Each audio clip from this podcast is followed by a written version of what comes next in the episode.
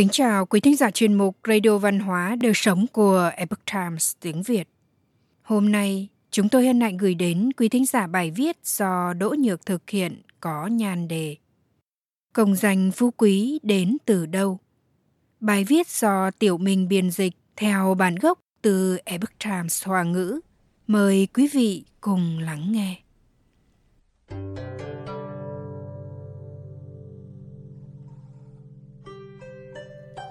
Công danh là thứ con người coi trọng, phú quý là thứ con người mong cầu.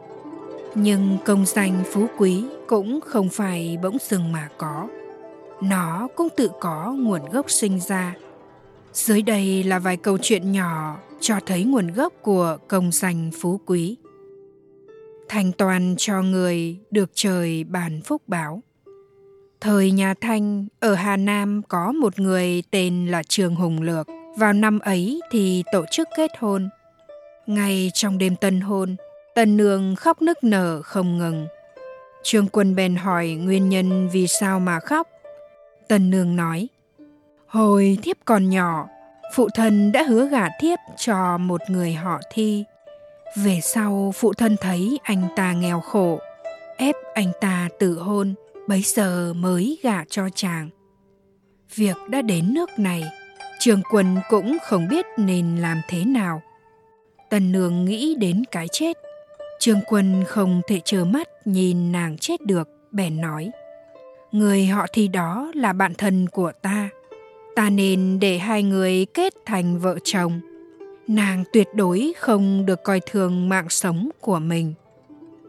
Tối hôm đó, Trương Hùng Lược đã đi sang ngủ ở một gian phòng khác Đến sáng ngày hôm sau, ông kể cho cha mẹ biết chuyện mà Tân Nương gặp phải.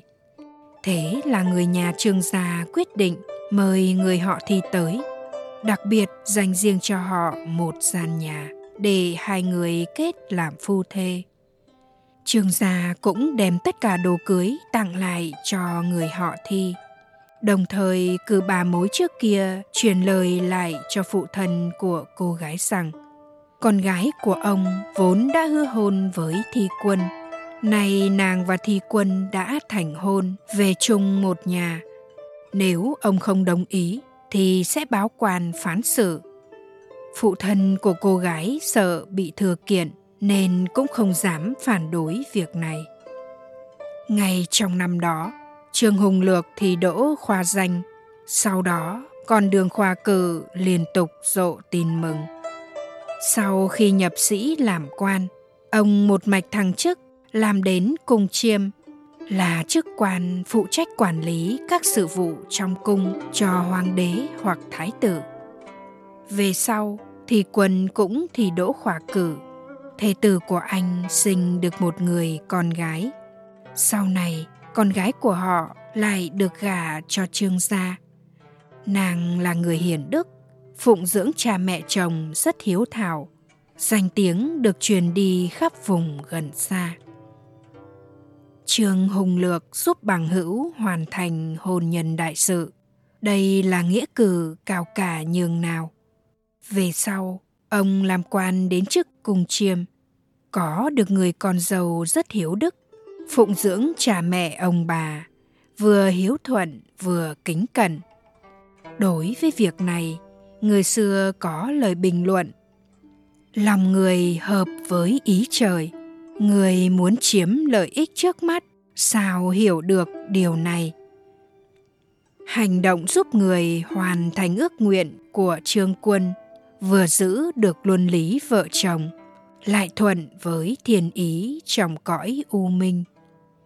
Thượng thiên cũng kết thiện duyên chủ toàn cho họ, thi ân cho người cũng là thi ân cho chính mình vậy. Không danh phú quý từ đức mà đến. Ông thái côn dương, người ở huyện đức thành, là trạng nguyên năm khang hy thứ 9 năm 1670 khoa cảnh tuất, năm thuận trị thứ 11 năm giáp ngọ. Ông trúng cử trong kỳ thi hương. Lúc đó ông đã 40 tuổi nhưng vẫn chưa có con. Thê tử của ông tích góp được 30 lượng vàng, lặng lẽ cưới cho ông một người thiếp, dự định để người thiếp sinh con nối dõi tổng đường cho Thái gia. Nhưng chuyện là sau khi người thiếp đi vào phòng thì vẫn cứ thút thít khóc không ngừng. Thái Côn Dương cảm thấy rất quái lạ, bèn hỏi nàng vì sao khóc. Lúc đầu, người thiếp còn rất ngại ngùng, có chút băn khoăn lo ngại, không dám nói. Nhưng dưới sự hỏi han thật tình của Thái Quân, nàng mới dám nói sự thật. Thì ra người thiếp này vốn là đã được gả cho người khác. Trượng phu của nàng vì thiếu nợ quân doanh, đã tiêu hào hết thảy tài sản mà vẫn không thể trả hết nợ. Cho nên mới đến nồng nỗi vợ chồng ly tán. Ngay trong đêm đó, Thái quân vội vàng đi đến nhà chồng của nàng, nói Việc trả nợ này không khó, tôi có thể trả nợ giúp ông.